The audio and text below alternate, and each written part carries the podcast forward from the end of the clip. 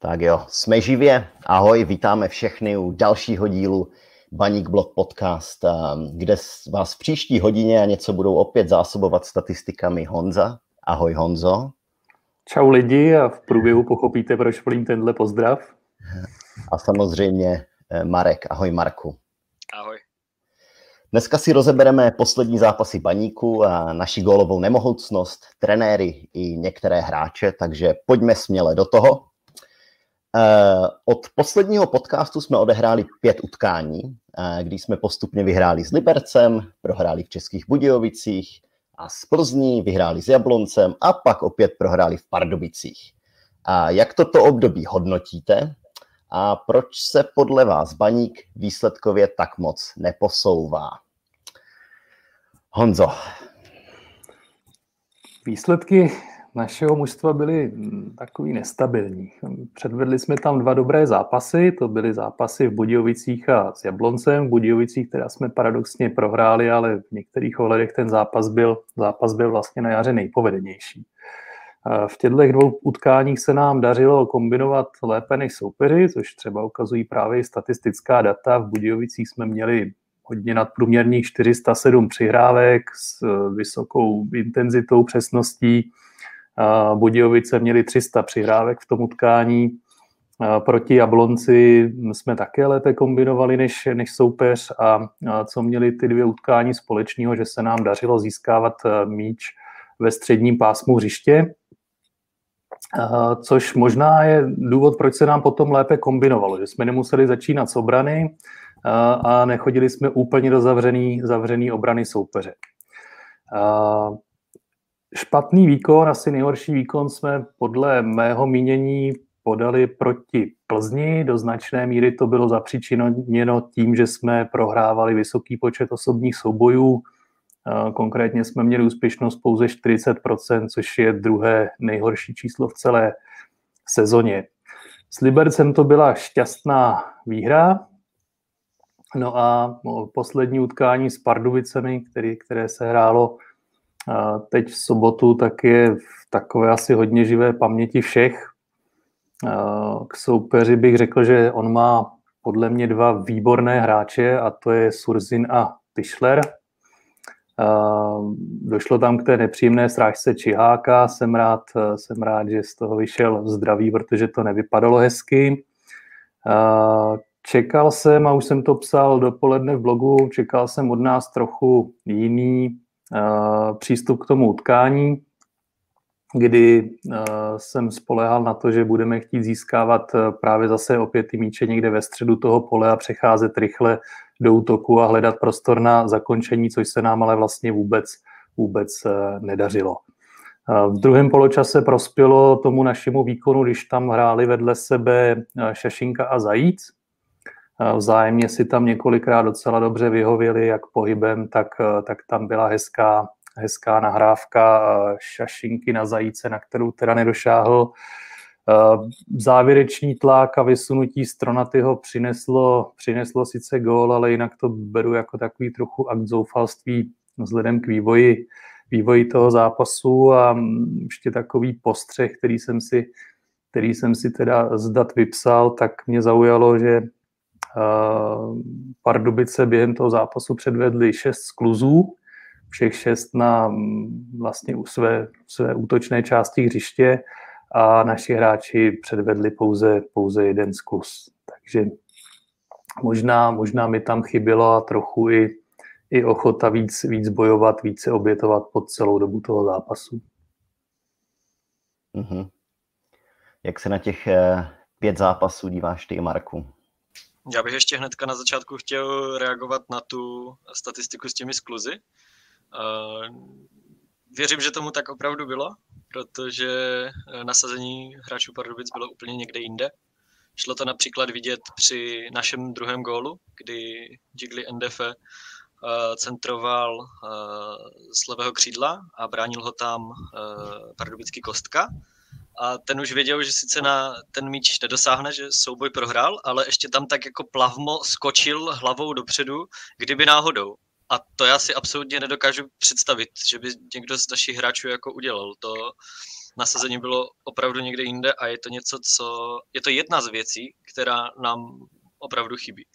To mentální nastavení je špatně, nejenom co se týká uh, té bojovnosti, ale i sebevědomí do zápasu a tak dále. Ale abych se vrátil k těm zápasům jak k celku, myslím, že to Honza zhrnul přesně, bylo to nahoru dolů. Byly tam dva velmi slušné zápasy, kdy byl zase velmi slušný přístup k tomu zápasu, ke hře, ale potom tam byly zápasy, kde byly jako opravdu velké výpadky. Um, ale nejsem si úplně jistý, že je ta otázka správně položena, ne od tebe Honzo, ale uh, protože od tebe je položena správně, nebo je o ní zájem určitě. Ale podle mě je větším problémem, proč se baník nezlepšuje herně.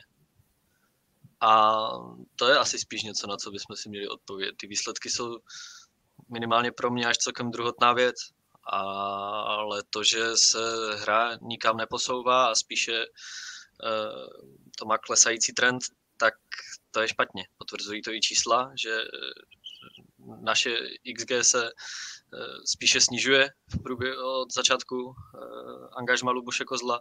Počet střel na branku také, počet střel celkově to samé. To jsou podle mě hmm. palčivější problém než samotné výsledky. Hmm. A mně teda osobně přijde, že ty výsledky plynou právě tady, eh, nebo ty kolísavé výsledky plynou právě tady z toho, že my nejsme schopni konstantně hrát něco, mm, jakože systematicky ty soupeře přehrávat. To znamená, mm, příliš spoléháme na náhodu a e, ty zápasy rozhodují v podstatě mm, věci, které my neovlivňujeme. A když se podíváte na ty nejlepší manšafty, tak e, oni se tady toto snaží přebít buď nějakým zajímavým systémem, nebo jsou dobře natrénovaní, e, jako třeba Slávie, nebo mají, si koupí super individuality jako Sparta. A u nás mi přijde, že jsme se k tomu zatím nedopracovali, i když mezi tou top trojkou chceme být.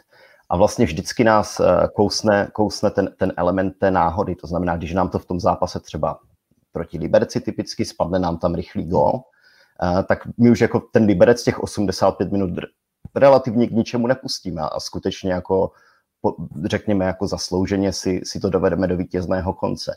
No jo, jenomže když eh, pak přijde nějaký další zápas a mm, nedaří se nám tam střelecky, jako hned potom v Budějovicích, tak, eh, tak nás tady toto zase vlastně vytrestá, že, že my, nejsme, my nejsme jak kdyby ty um, výkony, nebo my, my nejsme třeba to soupeře schopni jakože přehrát nějakým, nějakým tím, není, není, ten rukopis tam není úplně jako uh, takový zřejmý, no, z mého pohledu.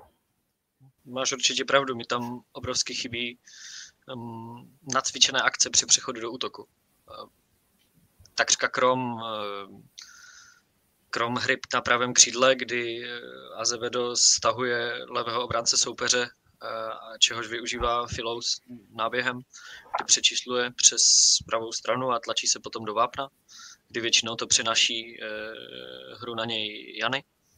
Ideální ukázkou to bylo před druhou penaltou s Jabloncem, tak eh, krom toho se asi nedá, nebo já aspoň neumím detekovat, eh, co je to typická akce baníku. Zbytek věcí je prostě bohužel asi na náhodu a hm, kdyby ty přechody do útoku nebo tyto akce nacvičené byly, tak eh, by neměly ani toliko vadit výpadky jednotlivých hráčů. Což třeba při hodnocení posledního utkání s Pardubicemi by se určitě mělo zmínit, že zkrátka nám chyběli dva velmi klíčoví hráči, a to Adam Janoš a uh, Carlos Azevedo. Ale uh, kdyby skutečně byly nějaká herní schémata a jenom by se do nich zasazovali jiní hráči, když to zjednoduším a idealizuju, mm. tak by ten výpadek nemusel být až tak zřetelný, zejména teda při přechodu do útoku. Mně tam přišlo, přišla jedna věc v těch jarních zápasech. Vlastně v druhé půlce podzimu jsme spoustu zápasů zvládli tím, že nám fungovala ta souhra na pravé straně a na jaře už nám totiž ta pravá strana tak nefunguje, takže možná i proto, proto mm, vypadají celkově, celkově ty jarní výkony prostě hůř. Já jsem se třeba v tom, v tom zápase, uh, jsem zápas v Pardubicích viděl až zpětně, takže jsem se na to díval tak mm. už bez emocí a nebyl tam ten Azavedo a trošku jsem se zaměřoval na Dana Holzera a přes něho šlo docela, docela dost akcí a tam na tom asi jde vidět, co nás jako hodně trápí. On, mně přišlo, že z těch, já nevím, pěti, šesti, sedmi, nebo kolik, kolik jich má za zápas, tak nejlepší, co on dokáže, nebo nejvíc, čeho on dokáže dosáhnout, je rohový kop. Eh, protože když někoho přejde jeden na jednoho, tak uh, mu míč sebere další hráč. Když centruje, je to nepřesný centr. To znamená, tam mm, on není schopný ten náš manšaft jakože nějakou individuální akcí dostat do nebezpečné situace. No, a když tam, a když, když tam mm. samozřejmě, když tam pak chybí ten Azevedo s tím filem, uh, tak je to ještě markantnější, protože mm. ti, já mám pocit, že oni dva tohle třeba toho schopní jsou. Mm. Trochu už zabíháme do toho druhého tématu, no? nebo já, no, určitě, já teďka, teďka zavřednu a to, to nevadí. Pust se do toho. Uh, Ono u toho Dana Holca je hrozně zajímavý, že on vlastně má největší počet centrů z celého mužstva do toho nejnebezpečnějšího prostoru, jak je definován tedy fotbalovými analytiky, protože tam poslal za tuto sezónu už 10 centrů. Ale možná právě problém je, že to naše mužstvo není úplně stavěné na to, co teďka dost často předvádí. To znamená, že předvede kombinaci do kraje hřiště a tam tak letí centr vzduchem. No, a při výškových dispozicích našich hráčů prostě úplně nevěřím tomu, že, že jsme schopní eh, porážet soupeře ve vzdušných útočných soubojích a, a tím ty zápasy rozhodovat. No pak se nabízí otázka, proč odešel Tomáš Smola, že?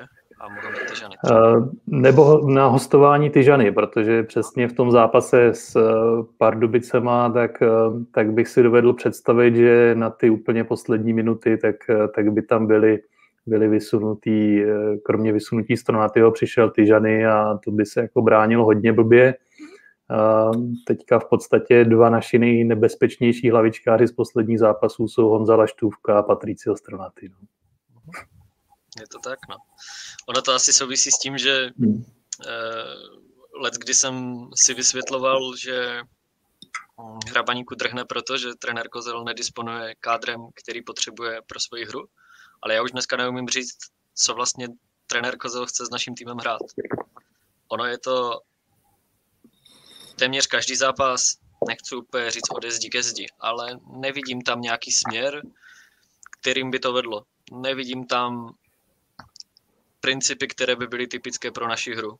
Ehm, je to opravdu příliš různé. Ehm, krásně to deklaruje třeba to, nakolik se věnujeme napadání, kdy to opravdu skáče každý zápas eh, nahoru dolu. Ehm, je to vyjadřené statistikou jednou a právě tam ty čísla eh, se, se různí. A třeba mě zaskočilo, že ani proti Pardubicím jsme, jsme nenapadali, vlastně tam jsme jednou v páté minutě. A to není úplně moc teda.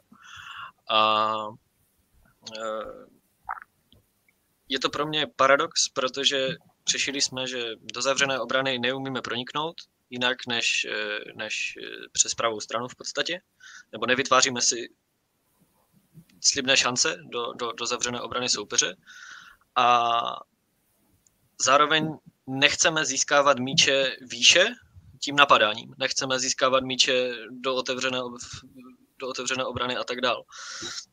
Takže to je pro mě taky takový další otazník, proč tomu tak hmm. vlastně je. Ale já úplně jako si nemyslím, že trenér Kozr by nevěděl, co chce, co chce s týmem hrát ale zmínil si jednu, jednu podle mě správnou věc, že v té poslední době vlastně téměř do každého zápasu se snažíme jít s trochu odlišným herním schéma, jakým si představujeme, že, že ten tým se na hřišti projeví. A to si myslím, že pro ty hráče může být poměrně mm, jako náročný na to, aby to, aby to pojmuli a na hřišti předváděli. Když vlastně vždycky ta taktická příprava vypadá jinak, mají mít třeba trochu jiný role. Mhm. Jo, jednoznačně souhlasím. No mně ještě připadá, mm, k tomu, k tomu dodám, že když už tam jde vidět něco systematického, tak eh, to jsou někdy negativní věci. Třeba to, že jsme docela pomalí, že mm, většina týmu nás přehrává nebo přeběhá, nebo že spoustu přihrávek jde třeba do hra, dozadu, že to hrajeme docela, um, docela tak jako na jistotu. Nebo že nejsme nebezpeční ze standardek. Ano, taky to. Mhm. Vlastně v prvním dílu po, během zimní pauzičky asi ani nezaslouží slovo pauza. Eh, jsem říkal, že Baník střelil jenom jednu branku z rohu z předchozích 66, pokud se nepletu. A to množství branek, které jsme z rohu střelili, se nezměnilo, pokud se nepletu. Hmm. Ale počet hmm. rohů se určitě zvýšil. No ale v tom máš úplnou pravdu. Já jsem si zase ještě v Pardubicích všiml tím, jak zase jsem to sledoval už v klidu, tak těch posledních 10 minut, kde udělal Kuba Drost tu chybu, tak ona ta chyba byla potom, co jsme eh, v nějaké těch od 80. minuty výše rozehrávali hm, standardní situace. To byla třetí standardka, kterou jsme rozhráli kdyby špatně a nic, vůbec nic z toho nebylo. Ta obrana Pardubic to úplně v pohodě obrátila a ještě jsme udělali ten kick a dostali gól. A pak tam byly tuším další dvě a znovu byly špatně rozehrané, takže hm, vůbec, vůbec cítíme, kdyby nepomůžeme. No. A v takové, v takové klíčové fázi zápasu by nám to pomoct mohlo, že k tomu bodu. No, zase jako statisticky je docela zajímavý, že každý třetí náš rohový kop skončí zakončením, což hmm. jako není špatný číslo, ale hol, hol to teda neskončí jako v síti. No. Hmm. No, tak i Kuba Pokorný mlčí zatím střelecky, že jo? Hmm. Ale oni dal tři branky. To se zdá, ale to je jako když najdeš. Dost by se nám to hodilo. No a mysl, myslíte si, že je to třeba mm, jakože vyloženě psychická deka, tady to nestřílení těch gólů? Že to, že to ani nemá už moc co dělat s nějakýma nevím, taktickýma prvkama, ale že je to vyloženě psychika toho, toho, toho baníku? To si netroufám říct, jako úplně tu příčinu. No. Hmm. Já si myslím, že psychika tam hraje určitě roli, ale e, není to jediný parametr. Psychika by to pro mě byla, kdybychom selhávali v zakončení. Nebo primárně psychika by to pro mě byla, kdybychom selhávali v zakončení. Ale problém je, že se do těch situací zkrátka povětšinou ani nedostáváme. A tam mi něco nasvědčuje, že je problém herní. To, že ale baník je pod psychickou dekou dlouhodobě, to je realita. A můžou Může za to spousta faktorů. Největším podle mě je, že neustále zmiňujeme slovo poháry. A já bych ho zakázal ideálně, protože to dostává celý klub, celý tým neustále pod tlak a jsou to, řekl bych, ne že nesplnitelné ambice, ale jsou nesplnitelné s ohledem na ty další věci, které si přejeme taky. Eh, bylo to zapojování mladých hráčů, bylo to pěkná ofenzivní hra, a tak dál a tak dál. Ale eh, když si to tak vezmeme, v zápase s Pardubicemi hrálo v základu hrálo pět hráčů ročníku 98 a mladší a jeden ještě další nastoupil z lavičky a e, taky nastoupilo pět odchovanců v základní sestavě a, a dva další nastoupili z lavičky. A já jsem nikde nečetl o tom, že by byl někdo spokojený tady s tím, ale všichni byli nespokojení s výsledkem a s hrou. Takže jako potom je třeba si říct, co skutečně ty ambice jsou a ten tlak vytváří eh, určitě vedení, ale vytváří ho taky novináři a vytváří ho taky fanoušci. A to všechno je určitě třeba vzít v úvahu a ti kluci dva roky neposlouchají nic jiného, než to, že hrajou pod své možnosti opakovaně. A já si jim vůbec nedivím, že, že pod tou psychickou dekou jsou. Ale pro mě, mě, mě zaskočilo, jakým způsobem přistoupili k zápasu s Pardubicemi po vyhraném zápasu s Jabloncem urvali velmi důležité vítězství po solidním výkonu, který je tabulkově posunul na slušnou pozici a pak se předvede takový připosraný výkon v Pardubicích. Proč?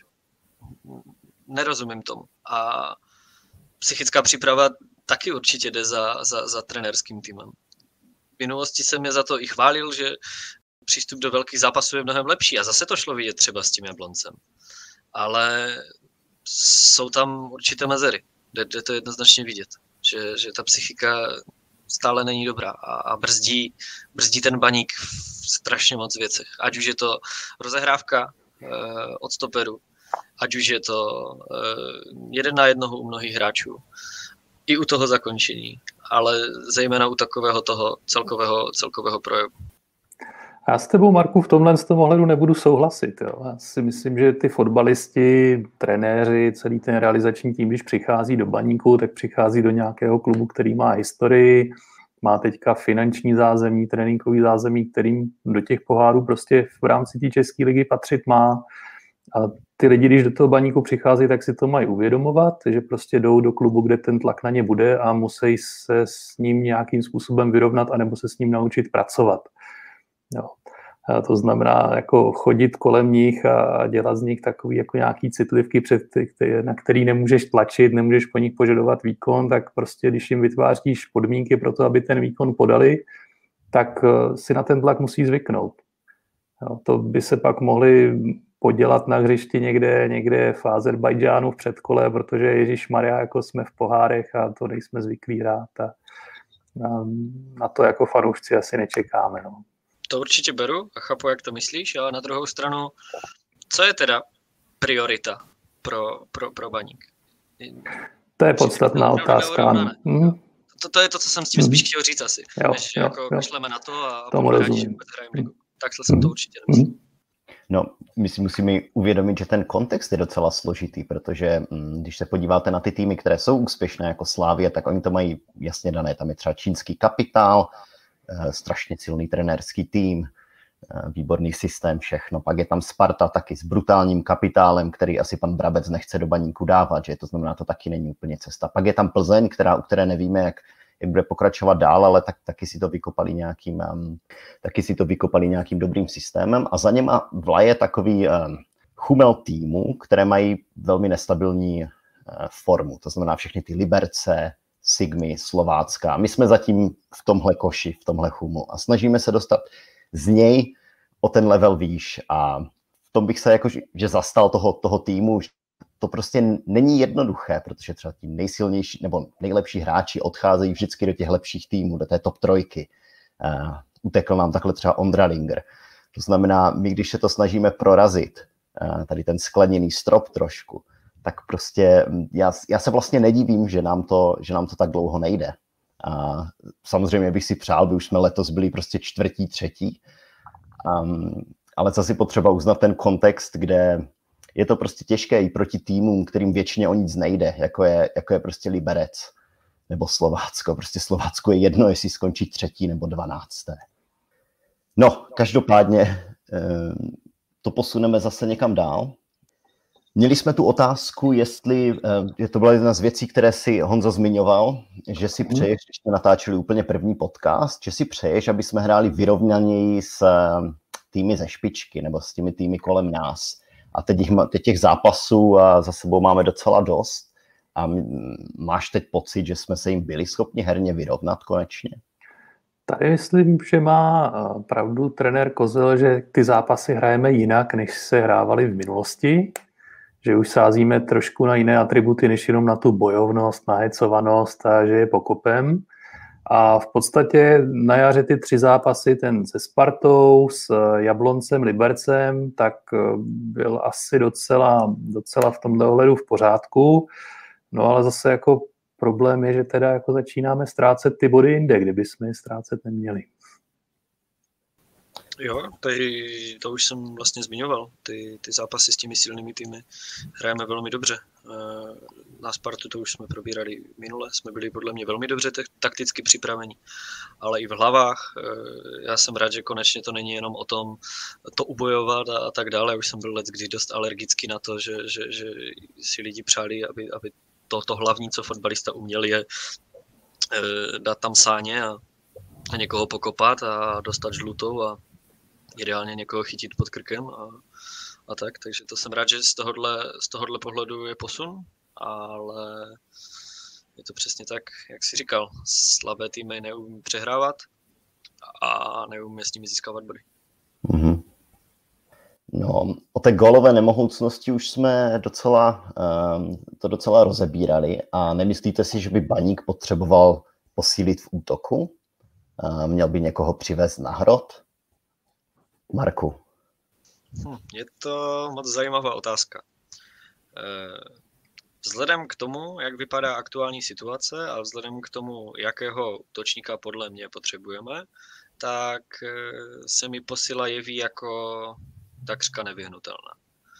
Eh, je zřejmé, že potřebujeme útočníka, který dokáže zastat eh, spoustu různých funkcí na hřišti.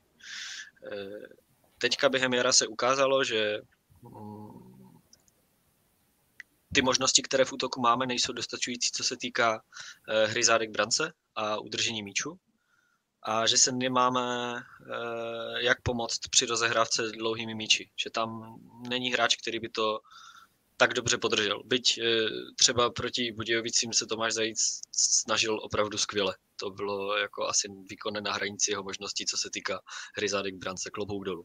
Ale eh, v celkovém kontextu to není dostačující. Ondra Šešinka to samé, Kuzma jde to. Eh, dalšími aspekty je eh, střílení branek, pochopitelně. To je od útočníka poměrně eh, klíčový atribut. Ale i zapojování se do, do kombinace. Je tam toho zkrátka hodně, co ten útočník musí obsáhnout a mě osobně v Lize napadají dvě jména, byť jsou to herně jiní útočníci e, vzájemně, ale každého z nich si dokážu Vaníku za určitých konstelací představit herně. Není to žádná spekulace, je to jenom, e, je to jenom takové zamyšlení, kdo by mi tam seděl. A jedním z nich je Jean-David Bogel a druhým je Ivan Šranc. A ale jako ono, získat je nemusí být vůbec nic jednoduchého možná je to téměř jako takřka nemožné.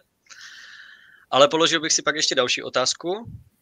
Zda je dobře, že je náš systém postavený tak, že potřebujeme tak komplexního útočníka. Protože eh, dlouhodobě jsou hrotoví útočníci baníků v systému 4-2-3-1 jedni z nejslabších na hřišti.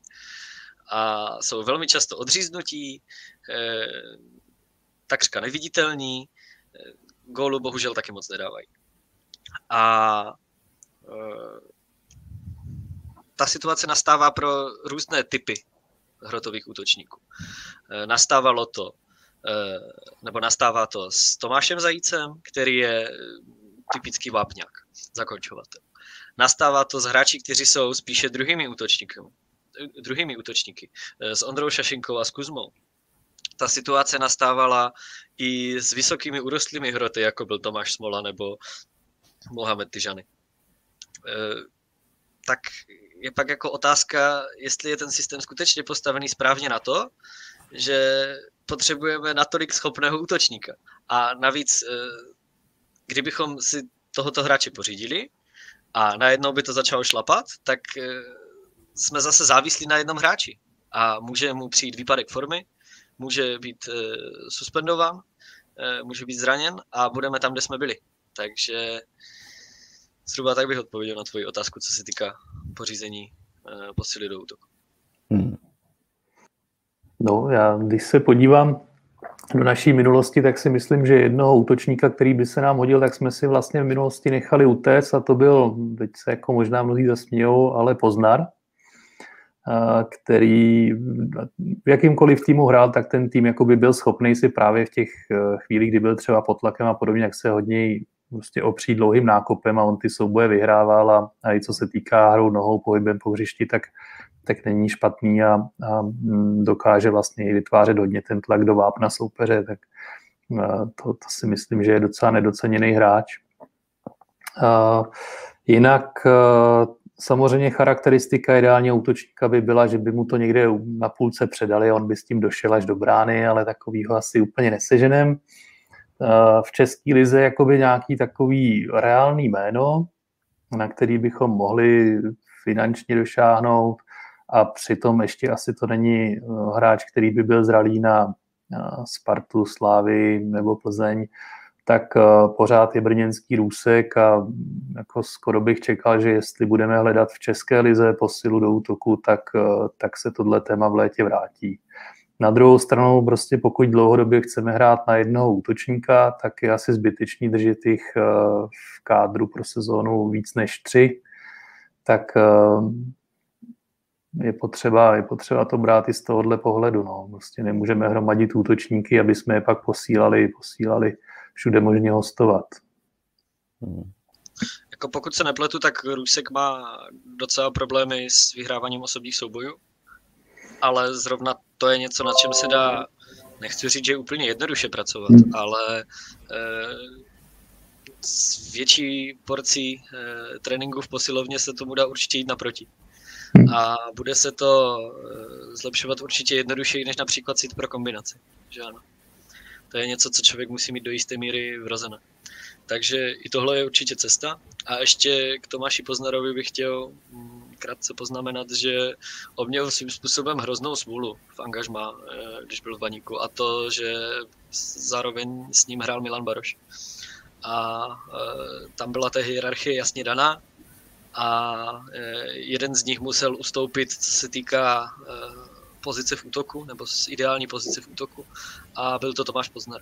A tím pádem to odnesl a, a proto může být, nebo proto je a poměrně logicky jeho angažma v baníku bráno jako neúspěšné, ale, ale správně jsem rád, že si vypichl, že, to, že je to kvalitní fotbalista.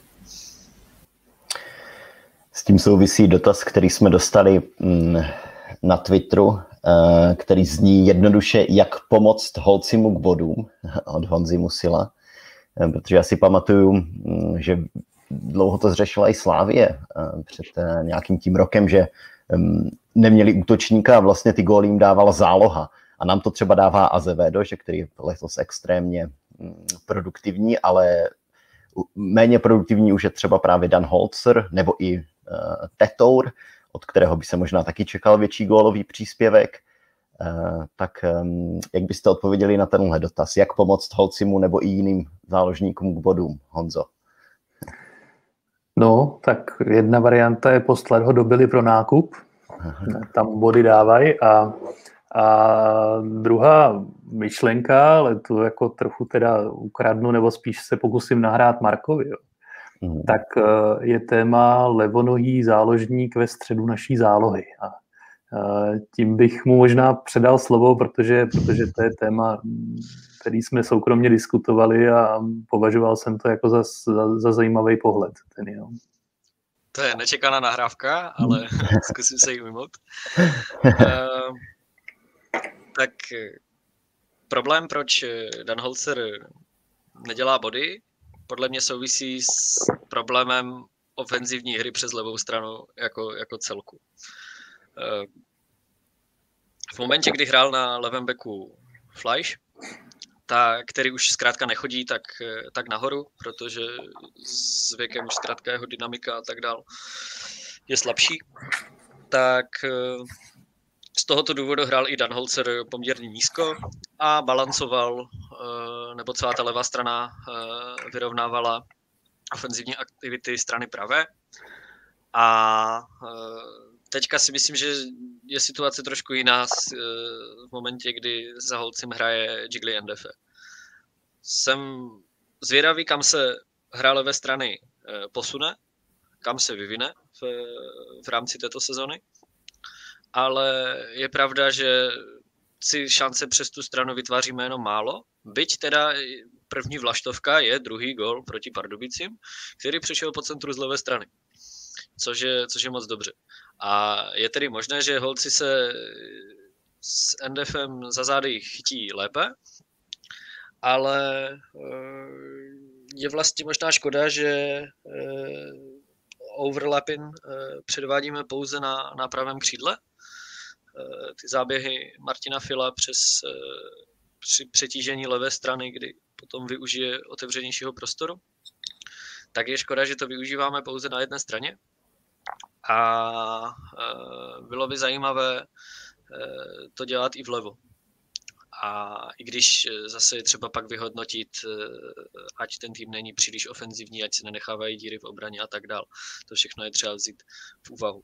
Ale hm, bylo by tam třeba dostat na levé křídlo hráče, který stahuje hru více dopředu, do, do prostřed, což, jak už jsem zmiňoval dříve, je, by mohl být například Pepe Mena, který by hrál do středu, nebo, nebo David Buchta, oba praváci oba eh, ve svém ideálním postavení eh, podhrotoví hráči.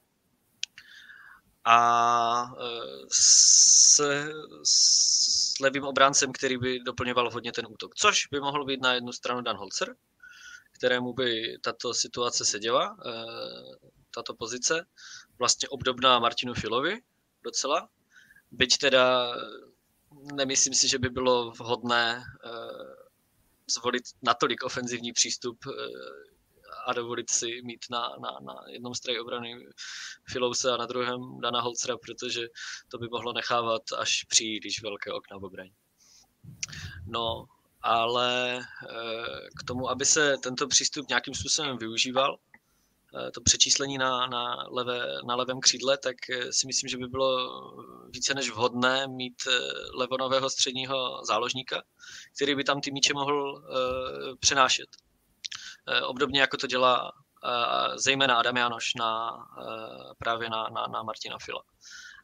Levonohý hráč nám chybí ve středu zálohy, podle mě je to slabina našeho kádru, která stojí za to, aby byla řešena. A eh, to by mohla být například eh, možnost i pro Dana Holzra, eh, jak bylo zmíněno v článku na bezfrází, že tímto způsobem nad ním uvažoval Jindřich Trpišovský, který, jak víme, má více než dobrý čuch na změny pozic jednotlivých hráčů. Ten uvažoval, že by ho využil jako, jako středního záložníka. Byť teda čekám, že spíš výš než níž, což eh, méně nahrává tomu, tomu eh, přenášení hry na, na, na levé křídlo. On vlastně Dana Holcera ve středu zálohy zkoušel Vlastimil Petržela. Eh, bylo to například v tom utkání v té sezóně ještě ligové nebo v, té, v tom dohrávání té sestupové sezóny v lize kdy došlo k té gólové přestřelce v Olomouci a byl to jakoby nádherný zápas a zrovna myslím, že i Holzerovi tam docela vyšel na té, na té pozici toho středního ofenzivně zaměřeného záložníka, ale uh, přichází moje chvíle. Ah, a, a, tak tohle to vlastně porovnání, kudy vedly naše, naše útoky uh, vlastně rok po sobě v zápasech v Českých Budějovicích. Oba dva ty zápasy se nám povedly. Před rokem jsme v Českých Budějovicích vyhráli vyhráli 2-0. Eh, Tentokrát herně to bylo dobrý, bohužel výsledkově ne. A eh, tam zrovna hrál Holzer levého obránce, před ním hrál Potočný a po levé straně šlo 35% našich útoků. Eh, nejvíc útoků našich šlo středem, kde hrál Robert Hrubý, a vlastně nejméně aktivní byla pravá strana, kde se vystřídal ze základu Reiter a toho nahrazoval v průběhu hry, hry Azevedo. Je tam ještě ta zajímavost, že ve chvíli, kdy Azevedo nastupoval vlevo, tak více se ta naše hra odehrávala přes tu levou stranu. To znamená, asi zřejmě to má souvislost s tím, že když máte vlevo hráče, kteří se nabízejí, tak prostě ten míč si tam tu cestu najde na, na tom hřišti od spoluhráčů.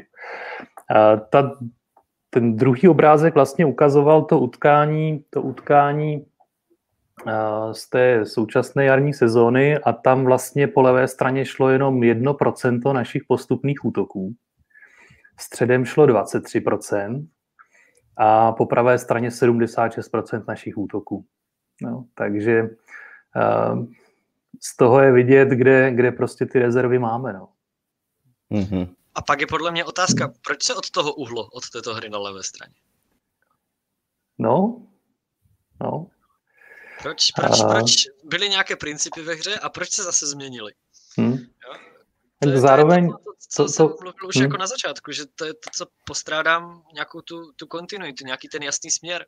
Kdybychom viděli, že existuje nějaký e, jistý herní princip, e, který trenér do mužstva buší a naráží to na eh, nedostatečné kvality nebo nedostatečnou eh, vhodnost hráčů, ale třeba s každým přestupovým obdobím bychom viděli, že to soukolí funguje lépe a lépe eh, s odchody hráčů i z příchody hráčů, tak by, by to dávalo smysl. Viděl bych tam skutečně nějaký směr, ale ten směr v tomhle dosti idealizovaném pohledu není. A podle mě to vzniká právě i z toho, že budu se opakovat, že nemáme přesně stanovené, co, co, co baník vlastně chce. Ono to má i návaznost do tvorby sestavy. Že? Třeba přesně to má zající hráč, který mu vyhovuje, když se uh, ten míč do vápna dostává středem. Když prostě dostane takovou tu přihrávku, jako měl vlastně tu offsideovou, ze který pak dával, že jo, gol Olomouci, který teda neplatil, ale to je přesně jakoby pozice, která mu vyhovuje a ve chvíli, kdy tam chodí centry z boku, tak, eh, tak to není pro něj. To jedině, když by se někde odrazil míč v tom vápně k němu a on to mohl zakončovat, jenže ve chvíli, kdy je tam zase jediný útočník, tak eh, když jde do toho souboje, no tak ten míč se k němu neodrazí. Jo? To by tam musel do toho souboje jít někdo jiný. A ono třeba, jak jsem zmiňoval, že vlastně na jaře nám přestala fungovat pravá strana, tak, tak vlastně, eh, když se podíváte přes jaký pozice si vytváříme takový ty střelecký pozice, který se teda hodnotí tím XG, tak je zajímavý, že na jaře ta pravá strana vlastně byla třikrát tou aktivnější, třikrát to byla ta levá strana a jenom jednou to byl ten střed, který byl nejaktivnější v přípravě, v přípravě těch střeleckých pozic. A, zase jakoby to se vracíme do toho, co jste zmiňovali v minulém podcastu, co, co jsem psal v blogu, že vlastně v určitou chvíli došlo k tomu, že ta pravá strana, která třeba ještě fungovala proti Spartě, tak pak do ní vlastně Luboš Kozel šáhnul, eh, vyndal Azeveda, pak zase nehrál Filo, jeden zápas a eh, vypadá to, že ta, že ta pravá strana jakoby se tím trochu rozbila. Samozřejmě bylo hodně těch zápasů, byly tam nějaké absence, takže třeba to byla nutnost, ale prostě platí takový zlatý pravidlo, to, co funguje, neměň a to, co nefunguje, tak, eh, tak se snaží zlepšit a to v tomhle případě jako by bylo možná porušený a někdy ten, ten tým, kdokoliv dělal jakoby nějaký kolektivní sport, tak ví, že to je jakoby velmi citlivý organismus, nebo jak to nazvat, a ve chvíli, kdy do toho uděláte jeden ten zásah, tak eh, pak někdy už se nepodaří, nepodaří úplně navázat na nějakou tu chemii, která tam byla předtím. Otázka je, jestli Luboš Kozal ty zásahy nedělá i proto, že trošku panikaří z, toho, eh, z těch výsledků, které jsou tak eh, velmi nestabilní a pořád se no. snaží, pořád se snaží hledat, co by zlepšil a, a jak, hm. by to teda, jak by to teda urval, že? To je vlastně trochu to, co říkal Marek, jo, že mm, jako příliš často možná se snažíme na každého soupeře šít na míru nějaké herní schéma nové a jako trochu ustupujeme třeba od toho, co jsou, co, s čím bychom se mohli prosadit sami. No. Mm-hmm. Na druhou stranu v rozehrávce hrajeme často až příliš stejně a to zase mm-hmm. super umí přečíst. A pořád na nás platí stejné zbraně, eh, jak nám, jak nám uškodit při rozehrávce. Mm-hmm. To pořád to samé. Tam třeba bylo hrozně zajímavé, že Plzeň vlastně, eh, a zřejmě to byl jejich taktický záměr, to nepovažuji za náhodu, tak eh, nechávala hrozně vysoko jednoho hráče mezi našimi stopery, tak aby vlastně ty si spolu nemohli přihrávat. Takže ty byli nuceni k tomu, aby hráli ten míč na někoho jiného než mezi sebou, když nebylo komu se úplně, když se jim nikdo úplně nenabízel. A možná i z toho pak vlastně pramenilo to, že, že ti stopeři posílali ty míče do těch soubojů, které jsme prohrávali. No. Hmm. Určitě, určitě. Tak jo, pomalu se přesuneme k dalšímu tématu, které si myslím, že už jsme nakousli, protože jméno Luboše Kozla začalo padat. A je to samozřejmě hmm. téma, které na sociálních sítích je to vůbec nejživější, protože fanoušci milují spekulace. Um, spekulovalo se o tom, že by Luboš Kozel možná odešel, možná neodešel, že by možná přišel Pavel Vrba. No jo, ale Pavel Vrba nakonec skončil ve Spartě Praha. A tak já se vás jenom krátce zeptám, jak se vlastně díváte na tu situaci ohledně těch spekulací, jestli Pavel Vrba jako do baníku ano nebo ne a jestli je nakonec dobře, že skončil ve Spartě nebo není dobře, že skončil ve Spartě. Co si o to myslíte? Honzo. No, to strefil teda hrozně citlivý téma, kolem kterého se musí zlehka nakračovat, protože to vyvolalo různé bouře a tak jako asi myslím, že naprostá schoda bude na tom, že nejšťastnější by bylo, kdyby to téma vlastně vůbec neexistovalo, kdyby a to třeba přesně, kdyby, jako dejme tomu výsledky, výsledky byly podobné, ale bylo vidět, že tam prostě ta hra se někam vyvíjí, hráči, lidi by to bavilo. No, tak pokud, pokud, tě, pokud tě zajímají, nebo pokud vás zajímají nějaká jména možných nástupců, nebo Určitě. jak to, jak to eh, uchopit, tak eh, s tím, že si úplně pořád nemyslím, že by to bylo téma na nějaké nejbližší dny, tak si myslím, že eh, padly, nebo k mým uším se dostali dvě jména. Jedno bylo zmiňované ten Pavel Hapal, ale zároveň dodávám, že teda před časem jsem dostal informaci, že ještě žádný kontakt mezi klubem a jím samotným neproběhl. A druhé jméno, které se ke mně napřed dostal takovým zvláštním dotazem na Twitteru, co bych si o tom trenérovi myslel a já jako popravdě jsem si o něm nemyslel nic, protože to nebyl trenér, kterého bych nějak sledoval, ale teďka to jméno se vynořilo i odinut a to je Jan Kozák mladší. Takže možná v nějakých úvahách existuje i, i toto jméno a možná, možná se asi dá říct, že že eh, existuje i nějaká diskuze nad tím, že by se mohlo ještě k, tomu, k těmto dvou možným aspirantům nebo nějakých úvahách se nacházejícím trenérům, tak eh, objevit jméno třetí, které ale zatím neznám, jenom, jenom vím, že, vím, že jako tam nějaká úvaha ještě je jiným směrem.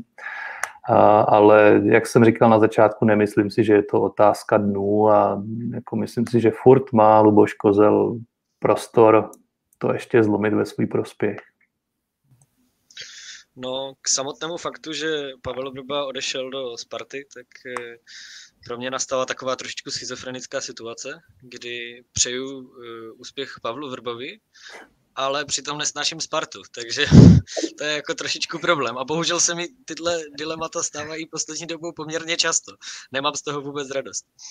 Uh, ale co se týká spekulací o trenérovi, tak eh, ke konkrétním jménům bych se poměrně nerad vyjadřoval, poněvadž dost nerad spekuluju.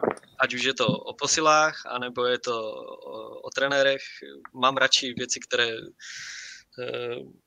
jsou dané, věci, které, o kterých se můžeme bavit na, na nějakých reálných základech.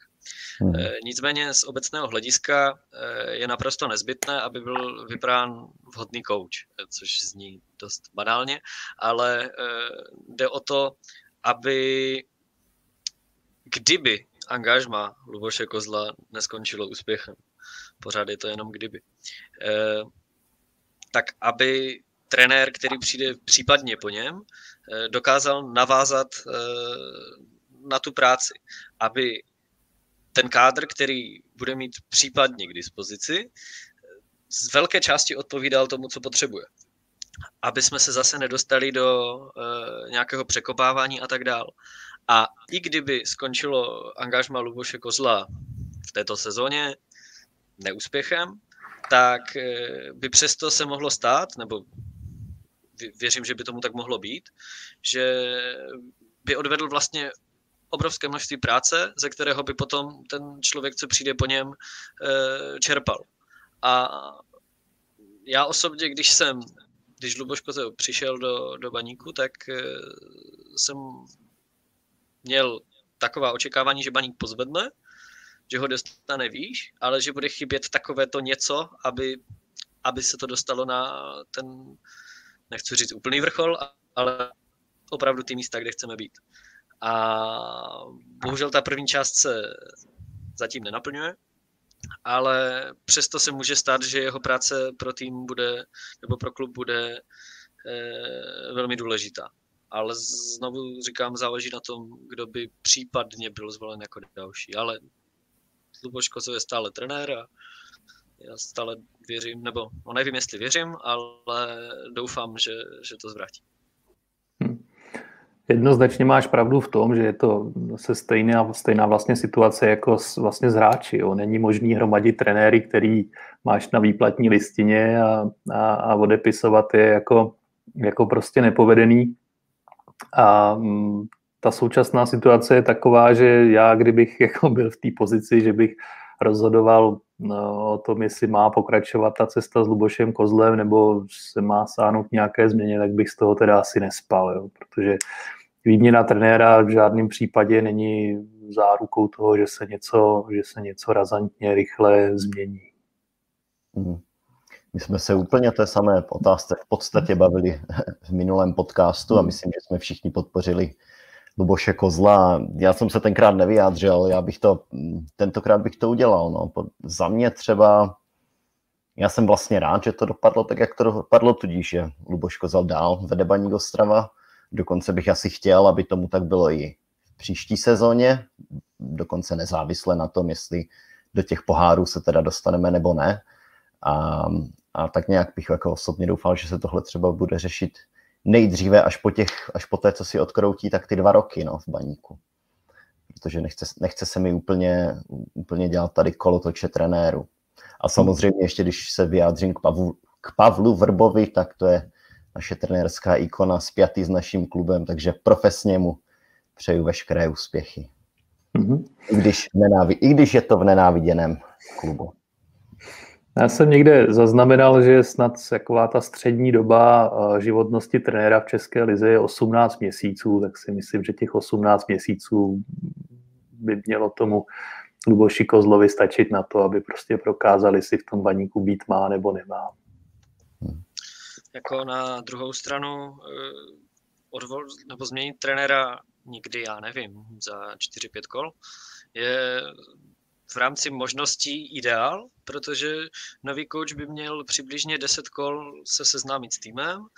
Eh, určitě by tam hrál eh, vliv efekt eh, nového koštěte.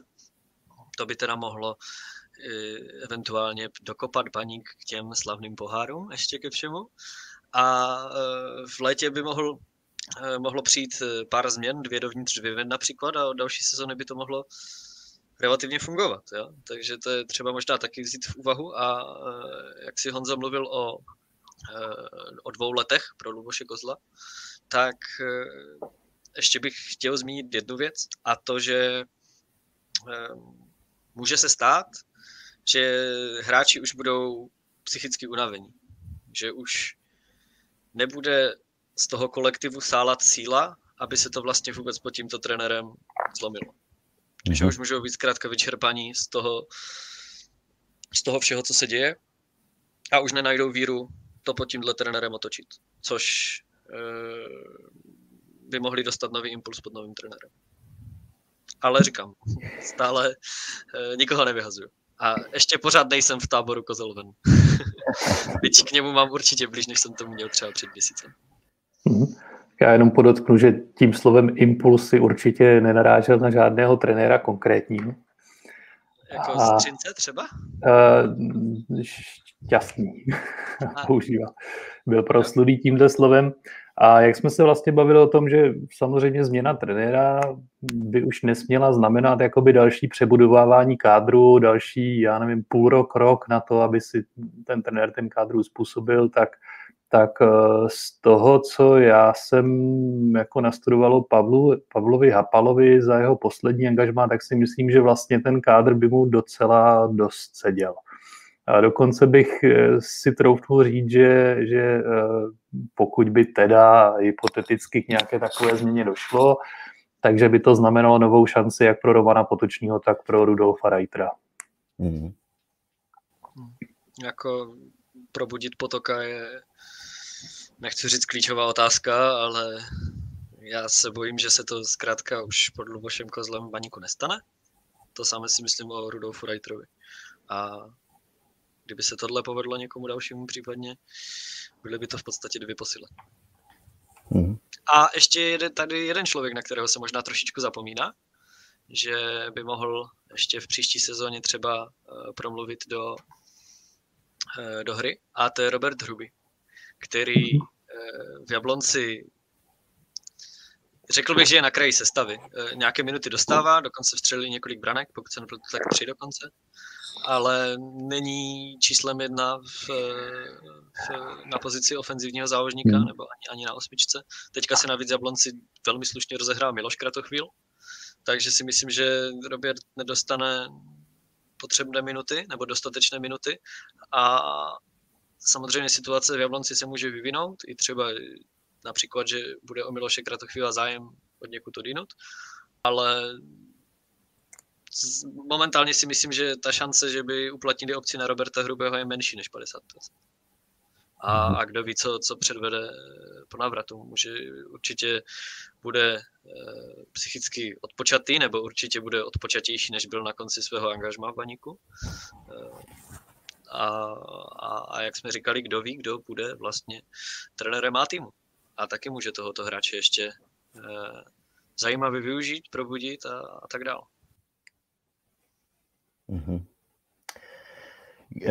Když už se bavíme o tom, jestli trenér bude odcházet, nebude odcházet, jak vůbec vidíte vlastně, jak reálně vidíte šance na poháry?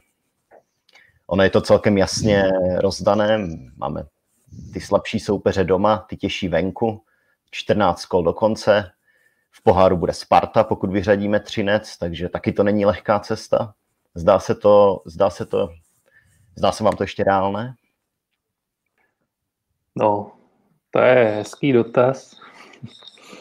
Uh, tak samozřejmě člověk by měl, teď, teď jsme tady měli jako pesimistický jako koutek chvíli, tak, uh, tak já budu optimista a řeknu, že to je jako v tom vtipu, že, že vlastně klukovi se líbí nějaká holka, tak jako se jí zeptá, jestli by s ním nechodila a ona mu řekne jako no tak když budeš úplně poslední chlap na světě, jako tak, eh, tak s tebou chodit budu, no, tak, tak ta šance je, no. Mm-hmm. to, to, podobně, no. To, to, to, jsem to, teďka, to jsem teďka zasvítil tím optimismem, no, ale, no. ale uh, tak jako reálně, když se, když se podíváte na to, na to rozlosování, tak uh, ta prohra v Par, s Pardubicema na Bohemce prostě uh, z těch šancí dost ukrojila. Mm-hmm. Na druhou stranu, uh nemám rád takové to, že jeden zápas s Jabloncem se vyhraje a je to, jsme zase nakročení do poháru. Pak si jeden zápas prohraje a zase to, je to úplně všechno špatně, jako zelven a co budeme dělat a tohle. Nemám rád tyhle hodnocení na základě výsledku jednoho zápasu a proto je možná i trošičku škoda, že se nám dnešní díl nahráváme vlastně po prohraném zápase, protože je to celé v takové smutnější notě a celkově takové horší náladě. Hmm. Ale já si myslím, že se nedostaneme do poháru. Hmm. Myslím si, že ne, protože no, na základě všech těch věcí, které jsme v uplynulé hodině řekli. A uh, mohlo by se to stát za podle mě dvou takových konstelací. A to, že no, nám začne velmi slušně fungovat levá strana s příchodem nebo s využíváním NDFho místo, místo Fleische a druhou variantou by mohlo být třeba rozehrání se Pepe Homeny ve větší bodový zisk. To jsou takové dvě věci, skrze které by se to mohlo stát, ale uh, nemyslím si, že to tak bude. Pochopitelně do toho můžou samozřejmě uh, při, nebo můžou do toho vstoupit uh, výpadky soupeřů Slovácka, Liberce, ale já bych se mnohem radši díval na to, ať si to uhrajeme my, než se dívat na to, hmm. kdo, kdo bude slabší než my. Radši bych se díval na to, že my budeme silnější než někdo jiný. Já v tom třeba jsem docela optimista, protože i když teď už samozřejmě je, čím víc zápasů je odehráno a nejsme blíž těm pohárovým příčkám, tím je těžší držet ten, takové to moje burcování, ale e, mě tím, že ti soupeři kolem nás jako taky tu Eh, výkonnost nemají úplně stabilní, tak mi vždycky přišlo, že, že ta šance eh, je prostě velká. No a kdy, kdyby jsme jako tu šňůru udělali, protože ji pořád udělat můžeme, tak prostě my tam nahoře budeme, protože ty ostatní týmy nejsou schopné vyhrát 8 zápasů v řadě. To vidíte i na, i na třeba Jablonci, který jako zdálo se, že byl suverénně druhý a najednou prostě prohraje na Slávii, prohraje s náma. Teď já jsem se díval na ten jejich páteční zápas, uh, tuším, že to bylo z Boleslaví doma, 1-1 a prostě najednou jim to nejde. No. Takže ti soupeři jako taky nějakou extrémní formou neoplývají a v tom je vlastně ta šance toho baníku, že, že pořád, pořád, když se začne dařit, ta, nebo když, když to začne fungovat, tak prostě ta, ta cesta tam podle mě otevřená je. No, tím to uzavřeme a po, eh, posuneme se na jedno z posledních témat, což je eh, závěr přestupového období a jsme poslali na hostování několik hráčů. Čenčalu, Tyžanyho potočného chvěju.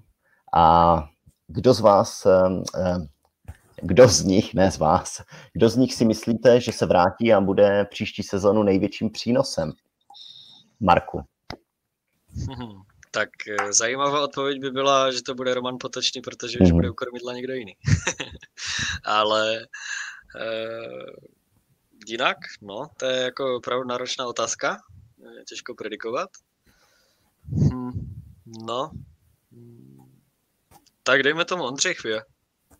Dostává slušnou porci minut v pohroně. Uh, střelil už i, i bramku, pokud se nepletu a eh, třeba mu to bude padat dál a, a může být třeba i hráčem, který nám vyřeší otázku útočník. To je hmm. vlastně taková věc, která mě začala bavit, když jsem se nad ní zamýšlel, že by to možná nebylo od věci. Poněvadž eh, nevím, jestli je vhodným hráčem na, do, do středu zálohy pro Luboše Kozla. No, Luboš Kozla mu moc nedával šance, ne? Navíc, se nepletu, navíc. No. Přesně tak. Každopádně všechny ty hostování mají smysl a jsem rád, že se uskutečnili a myslím, že to může být pro rozvoj všech těch hráčů, kteří teďka na, na to hostování šli, to může být, může být ku prospěchu věci. Je jenom škoda, že teďka neby, není vlastně povolen start uh, s středečním, ne, zítřejším zápase s uh, Třincem. Není povolen hmm, ani jednomu z eh, těch dvou jmenovaných, eh, ani, ani Čenčalovi, ani Tyžanemu. Protože já osobně bych se hrozně rád na Čenčalu podíval, protože se hmm. přiznám, že nevím, jak hraje. Nevím, co je to za hmm. typ hráče. Jestli je to křídlo eh, typické, jestli je to zkrátka krajní hráč, nebo, nebo s, radši hraje do středu, chodí do zakončení, nevím, nevím. Každopádně, pokud je křídelním hráčem, tak eh, je to dost zajímavý přestup, protože to není moc podle mě pozice, kterou nebo role, kterou úplně chce Luboš Kozel, nebo doteďka ji nechtěl využívat. A navíc eh, ještě to jde do souvislosti s tím, že eh, Sor, který si odbil debut proti Pardubicím, tímto stylem jako také do jisté míry hraje. Což zase je to úplně, úplně jiní hráči, než bych si typnul, že, že bych chtěl eh, Luboš Kozeu přivez, nebo chtěl by mít ve svém týmu. Což teda jako přispívá tomu mému zmatení u té otázky, co vlastně chce hrát. Mm-hmm. Hele, Lukáš Čenčela je opravdu asi pro nás, eh, kteří nesledujeme pravidelně druhou ligu, eh, docela překvapení. Má to více rozměrů. První je, že je to talentovaný hráč z regionu, takže je určitě fajn, že ho Baník získal a za docela, jako, co jsem slyšel, tak dobrých podmínek. A, takže to vlastně jako z tohohle pohledu nemůže skončit jako nějakým průšvihem. A podobně jako ty ho prostě jsem neměl nakoukanýho, prostě když jsem někde viděl, tak spíš jako v nějakých sestřizích a podobně, tak jsem jako zabrousil do hlubin datové analytiky a podíval se, jak vlastně Lukáš Činčala hraje.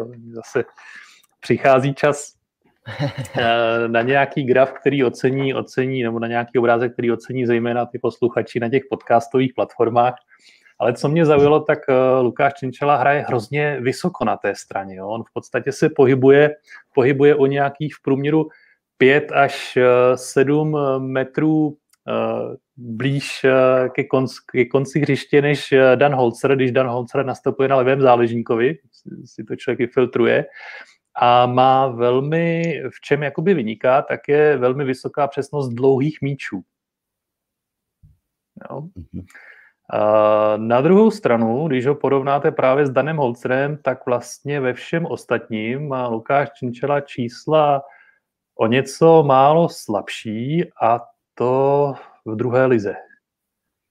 Takže podobně jako si to, Marku, říkal ty, jsem trošku zmaten, eh, jak, jak, chceme, jak bychom jakoby tohoto hráče využili. Spíš si říkám, že prostě to bylo bráno jako příležitost získat eh, mladého, talentovaného hráče mm. za mhm. dobrých podmínek, eh, který, když bude třeba pokračovat půl roku, rok, klidně dva roky v Třinci, tak třeba z něho vyroste hráč, který se zlepší v těch dovednostech, začne vyhrávat víc soubojů, připraví se na první ligu, no a potom samozřejmě může, může se stát, může dorůst v posilu, která se, která se velmi vyplatí.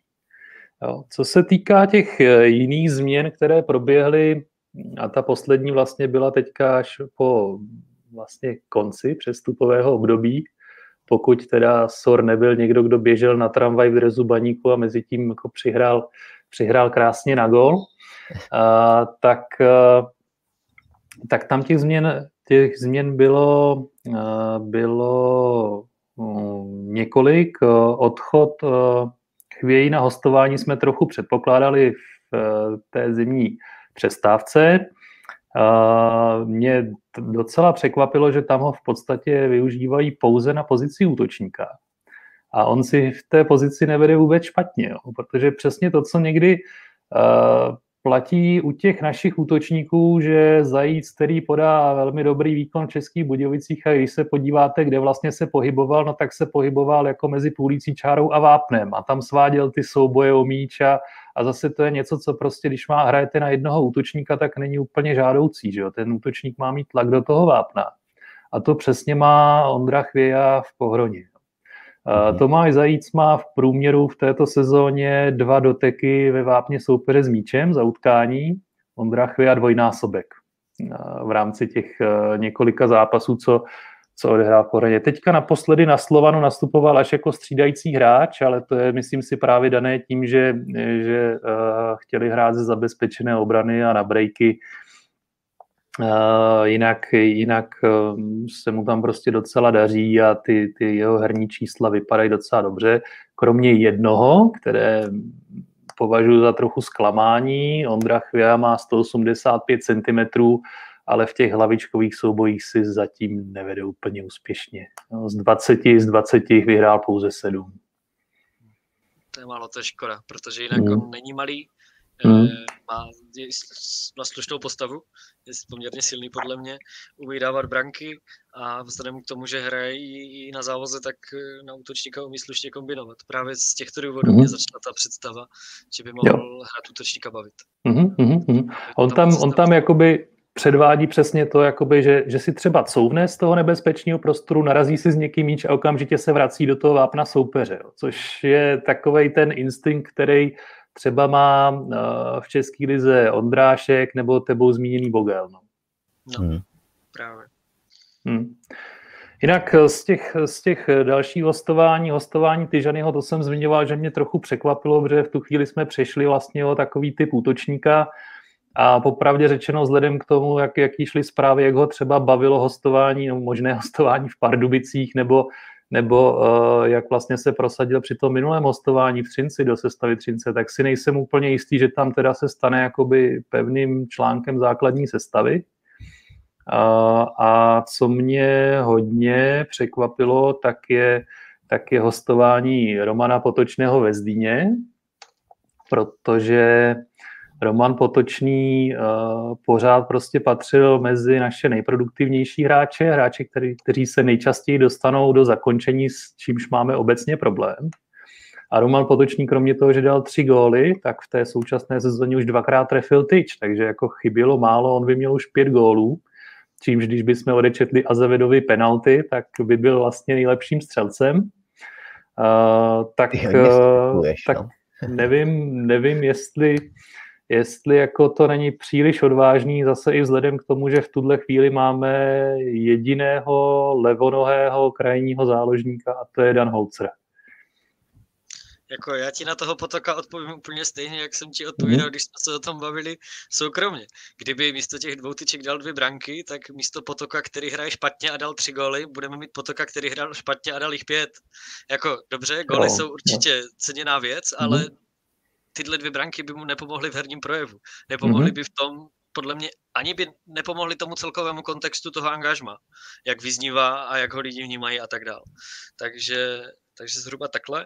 Eh, ještě jsem eh, bych chtěl říct, že těmito odchody Tyžanyho a Potočného si myslím, že jsme tak nějak definitivně odpískali minimálně pro tuto část sezóny možnost hrát 3-5-2, což mi přijde ohromná škoda. Já v nadsázce říkám, že kdybych mohl mít do konce života jenom jednu otázku, tak se zeptám Luboše Kozla, proč s Baníkem nehraje 3-5-2. Protože mi opravdu přijde, že to mužstvo je na to z velké části dělané. Ať už je to na wingbacích, ať už je to na stoperech.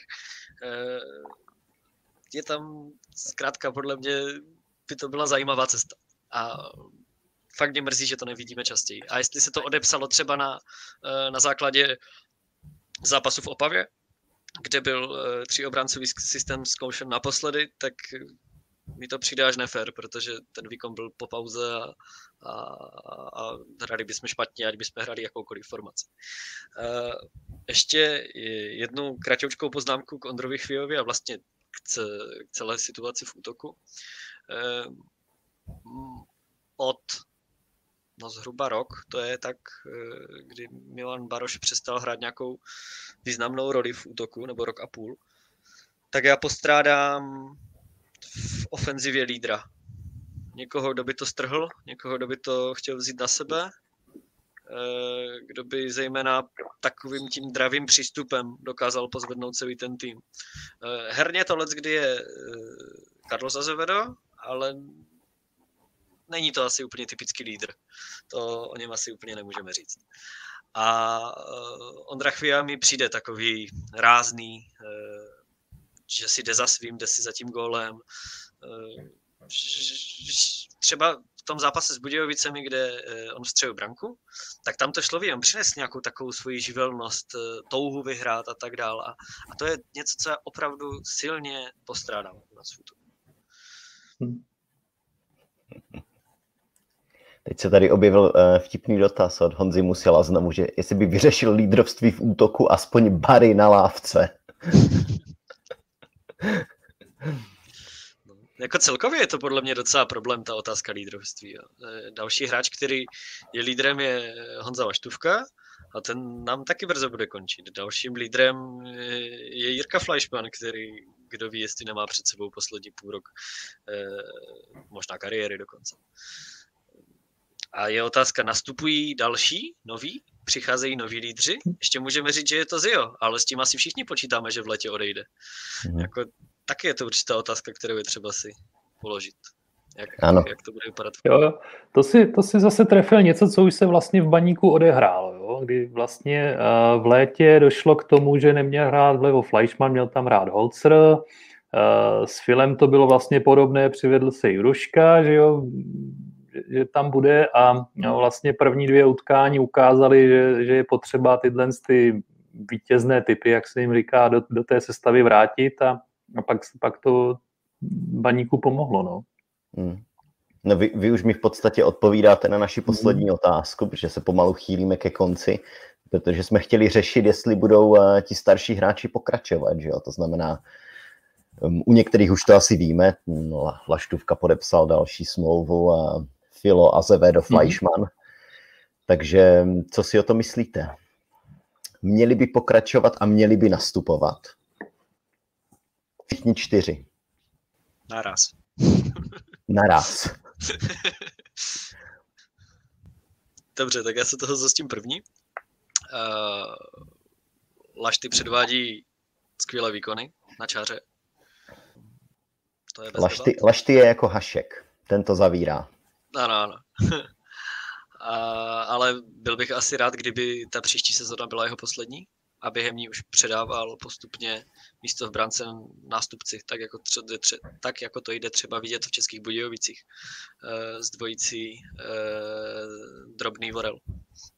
To si myslím, že je takový nějaký ideální scénář, protože byť e, má Lašty spoustu pozitiv a zachrání nám spoustu bodů, tak si myslím, že po jeho konci může nastat, co se týká hry, posun dopředu. Byť třeba na úkor eh, některých, eh, některých zákroků. A u Martina Fila podle mě není o čem se bavit. To je podle mě jeden z nejlepších hráčů, kterého máme dlouhodobě. A potom tam byl ještě Dijan Carlos de Azevedo. Tam si myslím, že s momentální formou taky není co řešit a, a vlastně, jak uvedl Michal Kvasnica, tak patrně u obou hráčů je obce závislá na, na počtu odehraných zápasů v této sezóně a, a velmi pravděpodobně ji oba naplní. Takže bych si typnul, že jak, jak Filouse, tak Carlose uvidíme i v příští sezóně. A co se týká Fleische, tak já osobně bych ho už neprodlužoval. Že už stačilo. Že bavili jsme se přeci o, o tom, jak vypadá situace na levé straně a je to zkrátka z velké části dáno tím, že eh, jeho hra už ne, neumožňuje jisté varianty. A mhm. že už je čas, čas jít dál. A ostatně proto jsme podle mě přivedli NDFho, proto byl přiveden Sanech a tak dál. Podle mě už je, už je čas jít dál, byť eh, to bylo, nebo je stále moc pěkné angažma a často mě skutečně bavil a všechno, ale někdy je zkrátka už třeba udělat ten dřez. Hmm. Jenom rychle do toho skočím, víme, proč teď nehraje? Je tam nějaké svalové zranění. Mám mm. za to. No, já taky projdu tyhle ty čtyři naše zkušené hráče, abych jim neříkal nějakým, nějakým více šklivým slovem, jako třeba staré hráče. Tak Honza Leštůvka prostě to, co předvádí, asi nejenom na jaře, prostě celou sezónu je spolehlivý, chytá, chytá úžasně a a i podle dat patří mezi tři nejlepší brankáře v lize spolu s Kolářem a Mandousem a tam není absolutně důvod, proč by měl končit a klub na to reagoval si myslím jasně tím, že mu tu smlouvu, smlouvu prodloužil a prostě jestli bude chytat takhle, tak, tak eh, si nedovedu představit, že by, že by ho někdo z té brány dostal třeba i v té příští sezóně. Co se týká Fila, tak tam skutečně obce, že po určitým počtu startů se mu ta smlouva o rok automaticky prodlužuje. K tomu počtu zápasů se už velmi limitně blíží, pokud ho už nepřeskočí. Já jsem tady koukal, ale nemám tady bohužel kolikrát už e, nastoupil v té letošní sezóně. A pokud, ne, pokud nedojde k nějakému rozhodnutí, pokud by ještě nepřekročil tu hranici, že by ho teďka prostě odstavili během, během pár týdnů a do sestavy už nedávali, tak, tak ho tady pravděpodobně uvidíme i ten příští rok. Co se týká Jirky Fleischmana, tak tam pořád uh, je ve vzduchu to, co zamýšlíme udělat v případě, že odejde Stronaty jako náš uh, levý stoper, protože to je pozice, která by, která vlastně jakoby Jirku Fleischmana ničím nelimituje, aby jí hrál. Jo. On má levou nohu, má dobrou rozehrávku, to, že třeba trochu ztratí na rychlosti nebo na schopnosti jako běhat po lajně nahoru a dolů, toho prostě na té pozici nějak neomezuje a, a, a mohl, by, mohl by být vlastně docela dobrou alternativou na to, jak tam ten post vyřešit. Zároveň prostě já vzhledem k tomu, jak, e, co, co se říká o přístupu Jirky Fleischmana třeba k regeneraci, nebo přesně to, že se bavíme, nebo je jeden z těch dotazů, který jsem zahlíd od, od e, diváků či posluchačů, tak, e, tak byl na to, jestli má baník nějakého týmového psychologa nebo podobně, tak to jsou podle mě všechno role, kterých se může Jirka Fleischmann zhostit a ještě u toho být třeba náhradníkem nebo nějakou variantou, že by mohl že by mohl zaskakovat, zaskakovat v případě nutnosti nebo, nebo klidně, klidně i hrát. No a Otázka Azaveda, já si fakt nejsem jistý, že Azevedo tam má opci eh, danou počtem startů, eh, takže, takže tam asi se bude znovu řešit, jestli ta opce bude, bude využitá nebo ne. No a na to jsou takový dva pohledy. První pohled je, že je to prostě hráč základní sestavy, hraje dobře, když nastoupí, je to náš nejproduktivnější hráč, teďka skvěle kope penalty, což taky jako nevždy o našich hráčích platilo, že, že penalta rovná se téměř jistý gol. A z tohohle pohledu by samozřejmě pokračovat měl. Na druhou stranu zase už je to hráč, který se blíží k té třicíce. Žádný velký přestup už asi neudělá. Ty výkyvy ve formě mívá také. Teď vlastně zažívá asi nejlepší období, co měl v baníku.